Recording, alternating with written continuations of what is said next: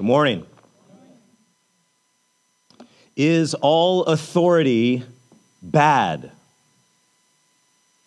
it's an interesting question. Is all authority bad? That being government structures, being authority figures. Um, we live in a world and a culture that has answered that question with a resounding yes. All authority is bad. So, for anyone to tell anyone else what to do is a bad thing because who are they to tell you what to do? Again, all authority is bad. This is the air that we breathe. This is the culture uh, in which we live that wants you to believe and enforces through, um, through song, through television, through books, through uh, just the general atmosphere of the culture, enforces to us that all authority is bad. Even when it comes to matters of sexuality. Again, who are you to tell anyone else what they do with their body?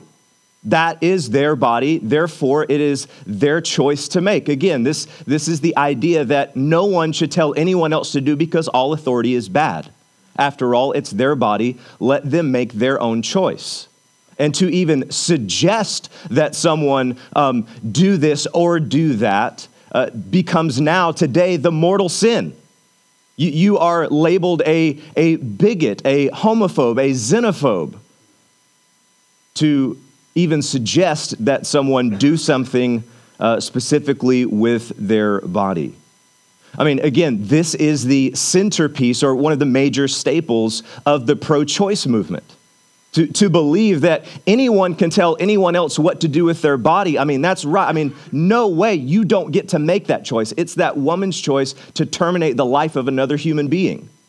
You see, what is underneath that line of reasoning is that all authority is bad. This idea has even crept into our retail stores. So, um, if you go into retail stores, you will see more and more that we are removing any type of gender specific departments. So, no longer is there the giant um, pink uh, and, and fluffy section that is the girls' toy section, right? You go down there and like the whole aisle is pink. There's pink Barbie cars and pink houses, and right? You go two aisles over and it's all black, gray, and camo. There's, there's the Nerf gun that's, that's camo. There's, you know, and, and this is labeled the girls' toy section. This is labeled the boys' toy section. Well, many department stores uh, are, are, seeking to remove those gender uh, specific departments. They're also doing this with clothes, moving, removing this is the boys' clo- clothes department and this is the girls' clothes department. They're removing um, those gender distinctions. Why? Well, because this is an outcry from the public to do so. Why? Well, because the culture is saying, who are we to tell our children what gender they are? We don't want to enforce that on them or insist that they, if they are born a boy, stay and act like a boy.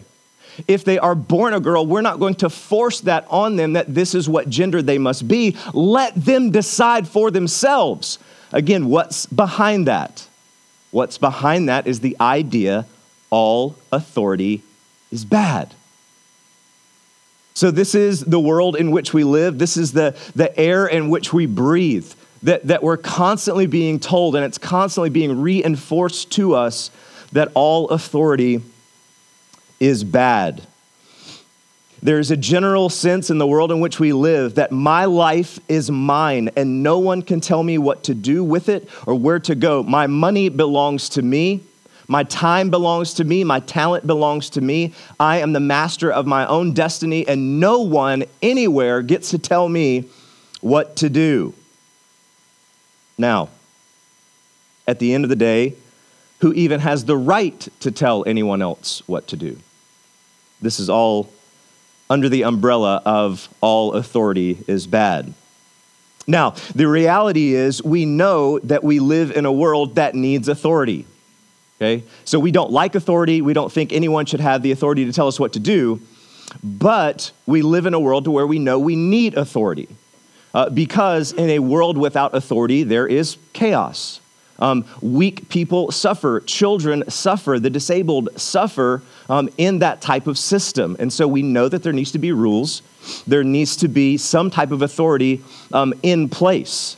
We don't like authority, we think there shouldn't be any, we know we need authority. And so, friends, this is why everyone is freaking out about this election, okay?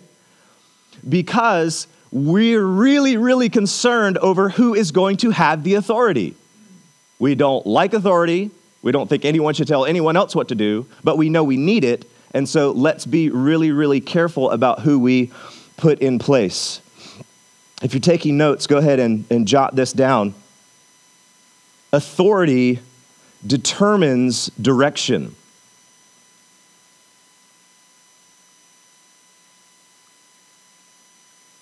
Whatever your authority is determines where you go.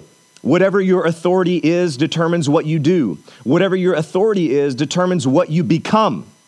Your authority, whatever authority is in place over your life, determines your direction.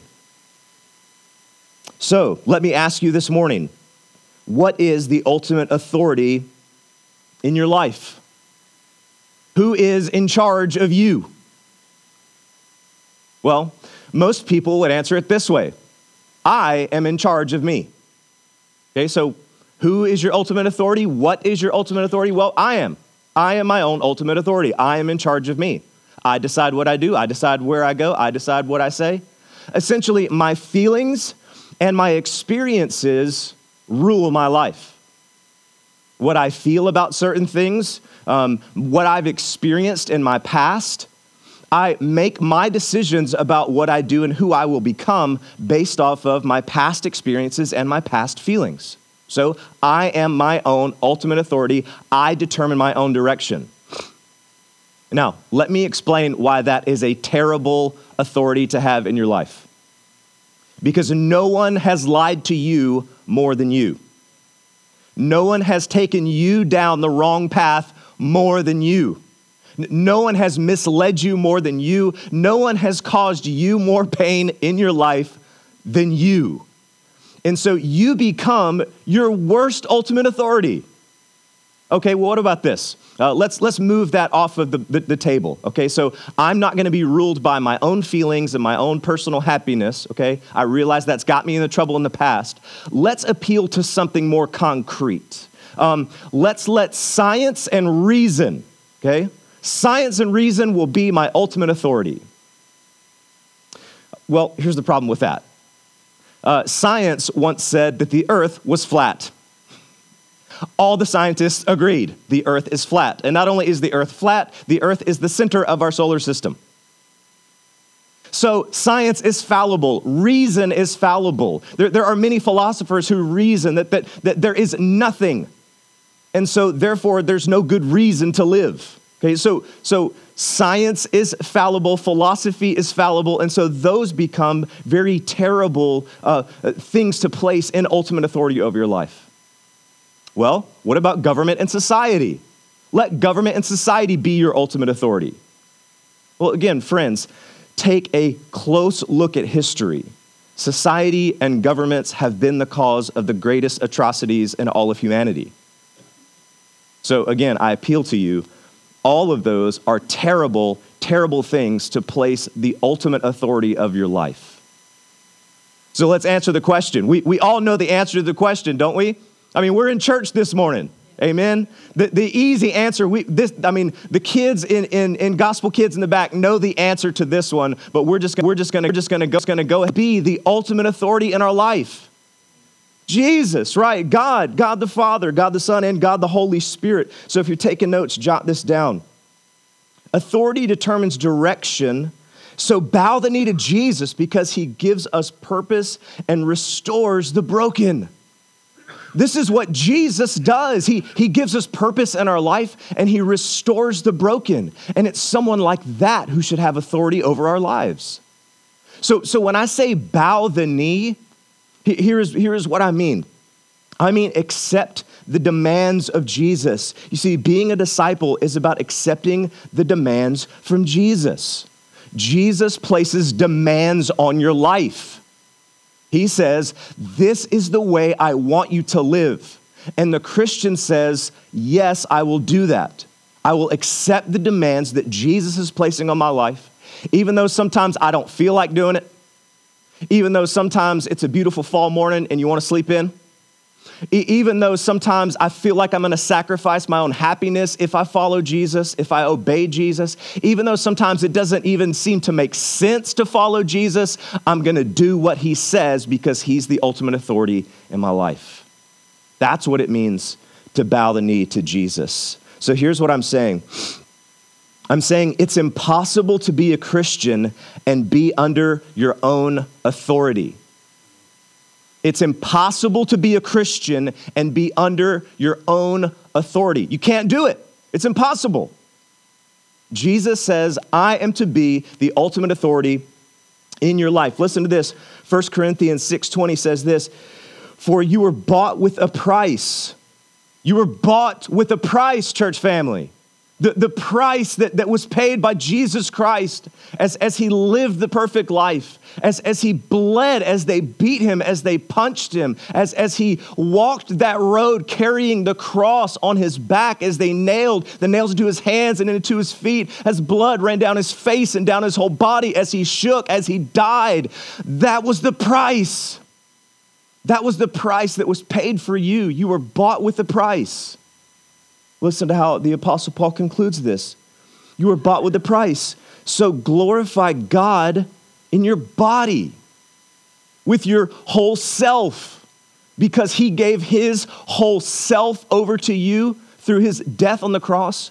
We are to give our whole selves over to him through living under his authority, doing what he says. So we find ourselves traveling through the book of Mark. Um, things have come to us in a very fast paced order, haven't they? We, we met John the Baptizer. As soon as we meet John the Baptizer, boom, there's Jesus in the water. Jesus is baptized. He comes up out of the water. The, the heavens open up. This is my son with whom I'm well pleased. And, and as soon as he's out of the river, it's, it's almost like he is sent out into the wilderness before his hair is even dry. And there he is in the wilderness being tempted by Satan. He conquers the temptation. He steps onto the stage and proclaims, Repent and believe the good news of the gospel. And just as soon as that great proclamation is made, boom, we're on to this very next scene that we find ourselves in along a sea in a place called Galilee. Verse 16. Passing along the Sea of Galilee, he saw Simon and Andrew, the brother of Simon, casting a net into the sea, for they were fishermen. And Jesus said to them, Follow me, and I will make you become fishers of men. Here we meet two characters, Simon and Andrew. This is Simon Peter. This is Peter who, who was essentially the leader of the disciples. This is Peter who. Um, in that great scene where he pulls out his sword and chops off a guy's ear in defense of Jesus. This is Peter who rebuked Jesus when Jesus insisted that he must go to the cross. This is Simon Peter, the Peter who denied Jesus three times and this is the same Peter who's, who was restored back to Jesus by Jesus. And his brother, they are there uh, as, as a brother partnership in a fishing business along the Sea of Galilee. Now, they were fishermen. Now, I fancy myself a fisherman. I, I enjoy bass fishing. Um, it, it is a, a leisurely thing for me to do. But, but um, listen, this is not leisurely bass fishing or trout fishing. Okay, they're not whistling along, you know, with their cute little fishing poles. This is not what's happening here. Okay, so, so don't think leisurely fishing. You need to think deadliest catch. That's what these guys are doing. these are hardened men. Uh, these are men who drag big giant nets out in boats across a sea that is often rough. This is hard work. This is dangerous work. And, and here these men are along this sea, and they're, they're casting their nets into the sea. Now, these men were fishermen. Uh, they had to be intelligent because um, there was a high demand for fish in this area. Most people in that day in that area ate fish, not red meat or you know other types of meat. They mainly ate fish, and these men uh, apparently have a very successful business. We learn that they have hired servants. Uh, we learn that they have a couple of boats. So these are intelligent businessmen. Uh, they, they have a large business uh, and they, they know what they're doing because they're competing in a competitive market. So, Jesus approaches them. Passing alongside the Sea of Galilee, he saw Simon and Andrew. We know who they are now, the brother of Simon, casting a net into the sea, for they were fishermen. And Jesus said to them, Follow me. You must understand, Jesus is telling them, not asking them. Hey, would you guys like to go follow me? Hey, I've got this really neat idea. Why don't you follow me? Look at the text. And Jesus said to them, Follow me. Imperative, a command. He is authoritatively telling them what to do. Jesus is telling, not asking, these successful, intelligent businessmen to walk away from their families and everything they have built this is not a small request. We must now ask the question what gives him the right? How can Jesus walk up on these men who have devoted their lives to building a successful business that provides for their families? And Jesus walks up on these men and says, Follow me. Stop what you're doing. I am making an authoritative command on you. Bow the knee and obey. What's interesting and strange about this command, this imperative call that Jesus gives them, is this rabbis in those days did not tell people to follow them. Rabbis in those days would establish their, uh, their reputation, they would set up their own little schools, and then people would come to them. The rabbis did not go to the people and say, Hey, follow me. The people came to the rabbi and said, Can we please follow you? So Jesus is breaking from rabbinic tradition here by commanding these men to follow him. It's also breaking from rabbinic tradition in this way that he is telling them to follow him. You see, rabbis in those days would say, um, you, should, you should follow my teaching. Or when people would come and say, hey, we would like to follow you, meaning we want to follow what you teach about the Torah. It wasn't we are following you personally as an individual. What Jesus, the command that he's making here, he is commanding them to follow him personally as an individual. He is, he is saying, I want you to, to, make, to be to me personally allegiant. That's what Jesus is saying to these men. He is calling for personal allegiance to him as the ruler over their lives. You see, Jesus is looking for people to deny themselves, to give up their personal desires. Jesus wants us to abandon our plans and accept his. Listen to what Jesus says in Mark 8:34. And calling the crowd to him with his disciples, he said to them, "If anyone would come after me, meaning if anyone would be a Christian, meaning if anyone is going to be a Christ follower. And calling to the crowd with his disciples, he said to them, If anyone would come after me, let him deny himself. Abandon your plans, is what Jesus is saying. Let him deny himself and take up his cross and follow me. Friends, I, I, fear the shocking nature of this verse is lost on us. We, have grown up here in, in the, the church culture south to where we drive down the road and we see a cross on a church building. We go to a church service where we talk about the cross. And so, as we read this, this call from Jesus to take up your cross, the shocking nature of it is lost on us. This is a torture device. This is where they killed people on this thing. They stripped them naked. They robbed them of their dignity and humanity and nailed them to wood and stuck it in the ground. This is grotesque and horrible. And Jesus is saying, if you want to follow me, if you want to be a Christian, if you're signing your name on the dotted line here, you must take up your cross.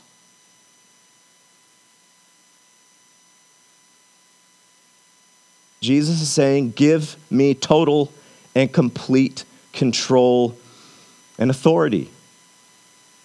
Now, here's the great news for us weak, lowly, broken sinners. Anybody weak, broken, lowly? You're in the right place. You're welcome here. You're in the right place. Here's the good news. As Jesus comes up and makes this authoritative demand on the disciples, he tells them, Follow me. Simon and Andrew, follow me. What he doesn't say is, um, Follow me if. Now, I've got some questions for you about the Old Testament. And if you can pass my theological exam, Simon and Andrew, then you can follow me. Simon and Andrew, uh, follow me as long as you can get it all together. As long as your life is put in order and you've got everything under control, your finances are great, your, your relationships are top notch, right? You never have bad breath or a bad hair day. If you've got it all together, Simon and Andrew, follow me. The good news, friends, is that there is no prerequisite. He doesn't place demands on them that they must reach some type of bar or some type of level. The command here is to follow me. Period, paragraph. I don't care who you are. I don't care how messed up your past is. I don't care where you come from, where you grew up, how much money you got, or how much money you don't got. The call is to follow me. No prerequisites. That's the good news for us lowly sinners. While there are no prerequisites, there are expectations. So he doesn't say you have to pass my theological exam, you have to have it all together, you have to have great relationships, great finances, you got to have all your stuff together before you can follow me. He just says, Follow me. Um, but once we follow him, there are expectations. The expectation is that we give up everything, it all belongs to Jesus. It means I am devoted to Jesus more than I'm devoted to my hobbies. It means I'm devoted to Jesus more than I'm devoted to money. It means I'm devoted to Jesus more than I'm devoted to my own personal comfort. It means I'm devoted to Jesus more than I'm devoted to my job. You have to understand what Jesus is calling them to is for total allegiance to Him. He's calling them to be more for Him than they are anything else. Listen, there's nothing inherently sinful about nets and boats. He's not calling them away from fishing because fishing is sinful, which I'm very grateful for. What he is calling them to is a life of devotion to him, to be more devoted to him than he is to anything else. And so, for us here in the South, that means we're more devoted to Jesus than even to our own families. Wait a second.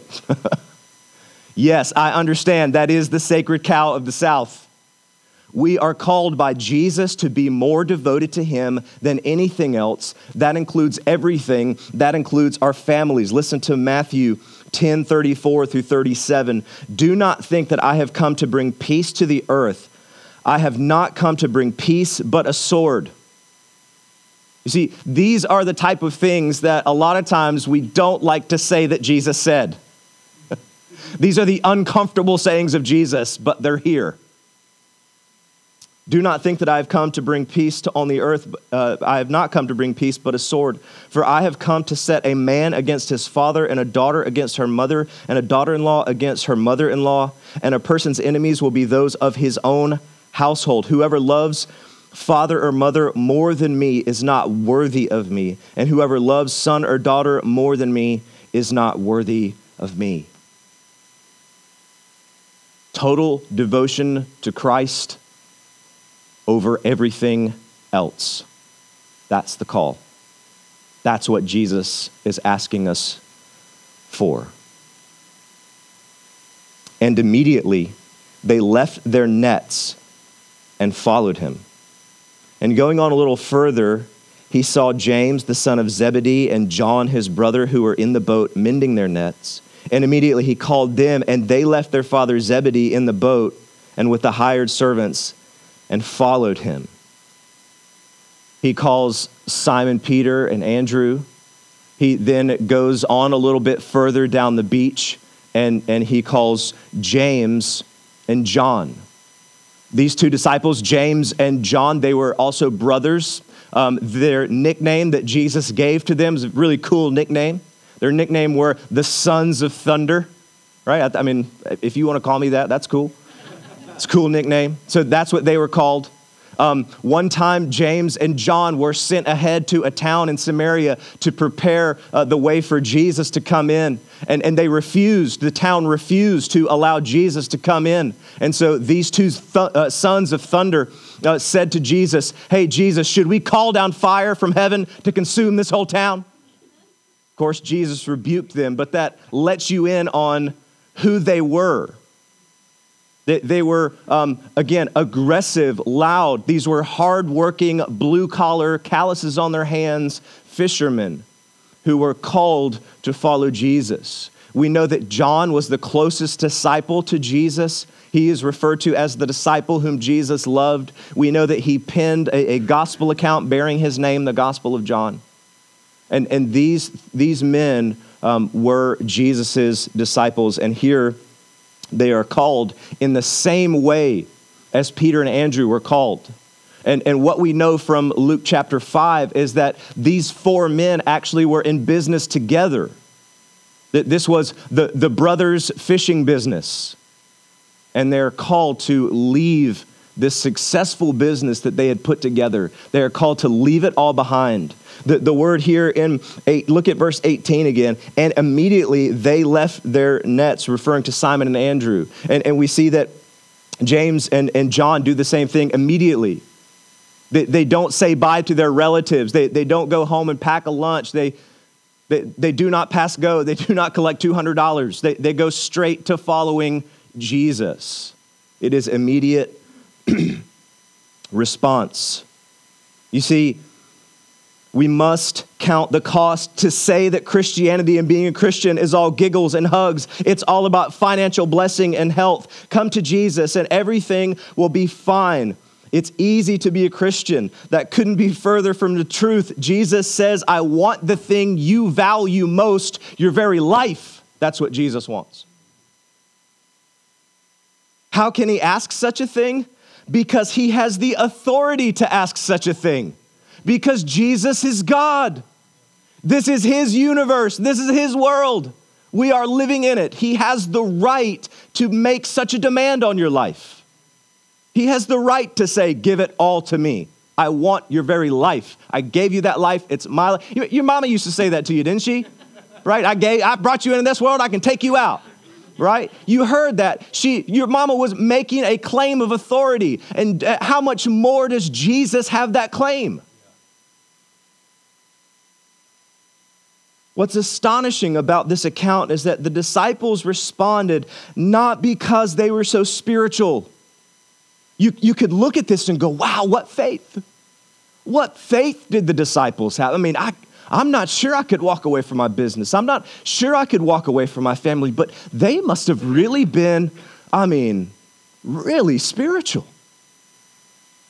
Here's the problem with that the whole rest of the gospel accounts where they don't believe, where they fail, where Jesus asks them to pray and they go to sleep.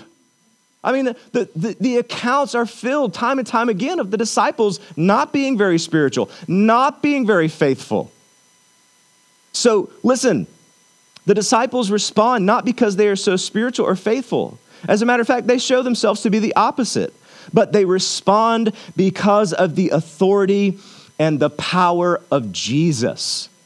That's why they do it. Jesus said, Do it, and they do it because he is the authority, he is the power. So, if you're taking notes, jot this down. Only if Jesus is followed can he truly be known. Only if Jesus is followed can he be known. That's what he says to these disciples leave everything, drop everything. It's an authoritative call made by Jesus to follow him.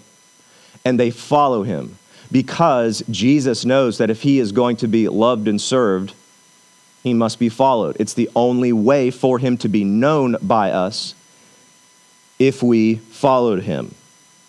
The sad truth is that there are a lot of people who know a lot about Jesus but have not accepted his authority. There are a lot of people who know a lot of facts about Jesus. Yes, yes, we know he is the, you know, the, the guy in the Bible. He was a carpenter, you know, did his ministry, died on the cross, rose from the grave, you know, send it to heaven. Yes, I know all of those facts. They know a lot of facts about Jesus, but they have not surrendered authority over to Jesus. They might show up to church on a Sunday morning. They might say amen. They might clap their hands during a song. But when they walk out of those doors, they find themselves under their own authority and not under the authority of Jesus. This is the sad reality of the Christian South that we live in. We must understand that Jesus comes to be the king, not an interesting guy or a lucky rabbit's foot. This is the um, space that Jesus is often relegated to. Jesus, oh yeah, he's very interesting.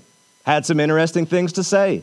You know, love thy neighbor, so on and so forth. Those things were nice. Turn the other cheek, very interesting. Jesus is a very interesting guy. Listen, Jesus does not come to be an interesting guy. Jesus is not a lucky rabbit's foot. Oh Lord, we're struggling financially. Not going to make the bills this month. What are we going to do? I don't know. Let's pray. We, have lived the entire month under our own authority, doing whatever we want to, but now we're in trouble. Get out the lucky rabbit's foot and pray in Jesus' name. And, and, and maybe magically in our bank account, $500 will appear. In Jesus' name, come on, help me, Lord Jesus. I've ignored you all month, but here I am praying to you now. Jesus did not come to be an interesting guy. Jesus did not come to be our lucky rabbit's foot to get us out of a pinch. He came to be king and ruler, the authority. Listen, don't let the language that we use get lost. We say, Lord Jesus. What does Lord Jesus mean? It means King Jesus. What do kings do? They rule over people, they tell people what to do and the subjects obey. So our job, obey. He, king. We, subjects. That's how this goes.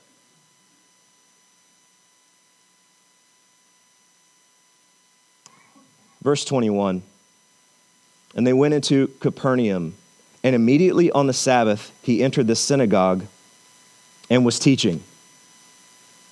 Moments ago, we were on the beach fishermen, that you could hear the seashore, you, you could hear the, the birds calling from the sky. There were nets, fishermen, men at work. And then moments later, here we are in a synagogue teaching. It moves fast. We find ourselves here um, on the Sabbath. This was their day of worship. They entered a synagogue. Now, we know the main temple was in Jerusalem. Um, and so there was only one temple, but out from that temple in the surrounding communities, if the community was large enough and it had at least 10 Jewish men, um, that was enough for them to form a synagogue. It would essentially be a community center where uh, people would gather for worship, for teaching, for education. And so what would happen is they would all come together, but they didn't have like a lead pastor or a lead teacher like, like many churches do, like we do. Um, and so the, the teaching would kind of rotate around to the laity of the church. And so on this particular Sabbath, um, Jesus is called on to teach. And he entered the synagogue and was teaching. Okay, um, what was he teaching? I want to know the sermon, don't you? I mean, Jesus is a pretty solid teacher, don't you think? Don't you want the, uh, the, the short notes here? Well, if you go on to verse 22, and they were astonished at his teaching. Mark, what teaching? What was he saying? We want to know. Well, what does Mark want us to see? Well, apparently not what Jesus was teaching. He is not concerned to give us the three points, the three main points in Jesus' sermon. That is not what he is concerned to give us. What does Mark want us to see? Mark is laser beam focused that you see the authority of the one who is teaching, not what he is teaching. He wants you to see the authority of the one who is teaching. Look at it again. And they went into uh, Capernaum, and immediately on the Sabbath, he entered the synagogue and was teaching. And they were astonished at his teaching, for he taught them as one who had authority and not as the scribes. He doesn't care to tell you what the sermon was about. He wants you to see the power and the authority of the one who is teaching. And he was teaching in such a way that was not like the scribes. You see, the scribes were uh, a, group of people who were very well respected, they knew their Bibles really well. Uh, they, the scribes were called on to mediate difficult situations that would happen in Jewish family life and, and, and legal disputes. These scribes were called in. They were very well respected. So if, if a scribe walked into a room, everyone would stand up and, and you know, to, to give uh, you know, uh, acknowledgement to, to that scribe. So they would teach, but they would teach in this way. Here's what they would say they would, they would read a passage from the Old Testament, maybe something out of Isaiah. And then the scribe would say, Well, you know, old Rabbi so and so, here's what he used to say about this text. And, and uh, oh, oh, uh, Rabbi, what's his face? He also said this about this text. And, and so, uh, you know, there you go. So when Jesus comes in and Jesus says, Here's the word of God, here is what it says, and here is what you need to do with your life, they were shocked. They were taken back at the authority and the power that wasn't like the scribes, just kind of doing some guesswork up there, going off of what other people had said. Here's Jesus preaching and teaching with authority. As Jesus taught, he is far from guessing. Jesus is not debating or speculating. He is authoritatively teaching God's word. This is what it has to say, this is what it means, and here is what you need to do. That's what was happening in that synagogue. The authority of Jesus was being put on display. Look at verse 23. And immediately there was in the synagogue a man with an unclean spirit, and he cried out, what have you to do with us, Jesus of Nazareth? Have you come to destroy us? I know who you are, the Holy One of God. But Jesus rebuked him, saying, Be silent and come out of him. And the unclean spirit, convulsing him and crying out with a loud voice, came out of him. There was a man with an unclean spirit. This term, unclean spirit, is synonymous with demon. He was a demon possessed man there in the synagogue. Um, he asked this very important question to Jesus um, Have you come to destroy us? Uh, apparently, the authoritative teaching of Jesus was so powerful that this demon thought this is the end, right? The, the kingdom of God is about to show up here, and we're all in big, big trouble. Have you come to destroy us, right? Have you come to throw us in the lake of fire, Jesus? Because apparently this demon knows how it all ends. He's terrified. He, he says, Have you come to destroy us?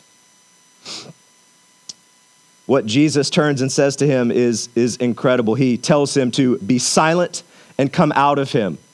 This demon acknowledges who Jesus is. We're going to see this theme reoccurring in Mark's gospel to where unlikely people acknowledge who Jesus is, to where the people who should acknowledge who Jesus is don't know who he is. So this demon acknowledges you are Jesus, son of Nazareth. Okay, you are fully human. You're, you're man come to, to preach to us today. And then he says, I know who you are, the Holy One of God, full deity in form, fully God, Jesus uh, uh of Nazareth, the Holy One of God, fully man, fully God, the hypostatic union there in living color this demon sees and knows and recognizes who he is and is totally terrified. And Jesus says, Be silent, come out of him. Uh, Jesus doesn't uh, pause and meditate for two hours. Uh, Jesus doesn't, you know, uh, conjure up some type of incantation. Jesus doesn't break a sweat. He doesn't pull a muscle. He says, Be silent, come out of him. And that's exactly what the demon does because Jesus is in authority. Incredible, incredible scene that we see here in this synagogue on that day. The authority of Jesus put on display. And they were all amazed, so that they questioned among themselves, saying, What is this? A new teaching with authority? He commands even the unclean spirits, and they obey him. And at once his fame spread everywhere throughout all the surrounding regions of Galilee. These people recognize a new teaching with authority. There was really no category for what Jesus was doing, how powerful his preaching was on that day. They don't know fully who he is or, or what all this means, but they know that authority was put on display. Friends, the application of this reading, where we see the authoritative call of Jesus to his disciples, where we see the authoritative preaching uh, in the synagogue, the, the simple application that we've all arrived to together is that we need to give Jesus ultimate authority over our lives. And so, as I prayed for you this week, and as I thought about what why don't we do that? I mean, who else in here struggles to do that? I mean, I know I do. As I, as I look back at my life, and even this week, even this week, struggling, fighting, going, Lord Jesus, I want to I want to give you full authority, but I'm scared. There's fear attached to giving Jesus full authority. There's fear attached to saying, okay, whatever you say, I'll do. I mean, is that terrifying for anybody else? So, why are we so afraid to give Jesus total authority? Well, because we're afraid that we will miss out on what we truly want. Oh man, if, if, I give full authority over to Jesus, I might miss out on my happiness. If I give full authority over to Jesus, I might miss out on my joy. If, if I give full authority over to Jesus, I might not be comfortable. Um, if I give full authority over to Jesus, I might lose my reputation. And what would people think about me? If, if I give authority over to Jesus, I might lose all of the things that I really want. But, friends, the truth is, when Jesus has ultimate authority over my life, there I will find the deepest longings of my soul. So, all of the things that I'm afraid of losing, I actually find in Christ when I give him full authority. That, that is a loud, resounding amen, and I got none, right? So, all of the things that I am afraid of losing, I find in Christ when I give him full authority. That's the, that's the good news. And so, again, let's turn our focus back to, as we close, let, let's turn our focus back to this story and look at what Jesus does with his authority. Again, we're afraid to give it over to him because we don't know what will happen. So, what does Jesus do with his authority? Well, number one, Jesus uses his authority to give us purpose. Listen, friends, this fishing business that these four men built along that sea doesn't exist anymore. It doesn't exist anymore. The brothers' fishing business is out of business. It's gone away. It's not a thing anymore. But what about what these four disciples built in their ministry? Well, it's lasted forever. We're here talking about it today. These men go on to serve Jesus, to love Jesus, to help plant churches, to share the gospel. And that is eternal, that lasts forever. He took those disciples and, with his authoritative call to walk away from everything, he gave them ultimate meaning and ultimate purpose. And that's what Jesus does with us, isn't it? As, as he says, hey, come give it all to me. I want everything in your life. And once we give everything to Him, there we find our true purpose. There we find our true meaning. There we find true hope. To say, man, I'm a part of building something that's to last forever. It's not about bigger houses and bigger cars and building my own kingdom. I'm a part of building a kingdom that will last forever. Friends, that's real purpose. You want to wake up tomorrow excited about your day? You want to wake up tomorrow knowing that you've got real purpose, real reason for living tomorrow? Give full authority to Jesus and you'll have it. Also, what does Jesus do with his authority? Well, Jesus uses his authority to restore broken people. There's this man possessed He's possessed, he's taken over by a demon. I mean, this, this guy is being controlled by an evil spirit. His life is no longer his own. He is totally broken. This is a broken man. And what does Jesus do? Well, he doesn't kill the guy, does he? No. Oh, this guy's got a demon. Let's kill him. No.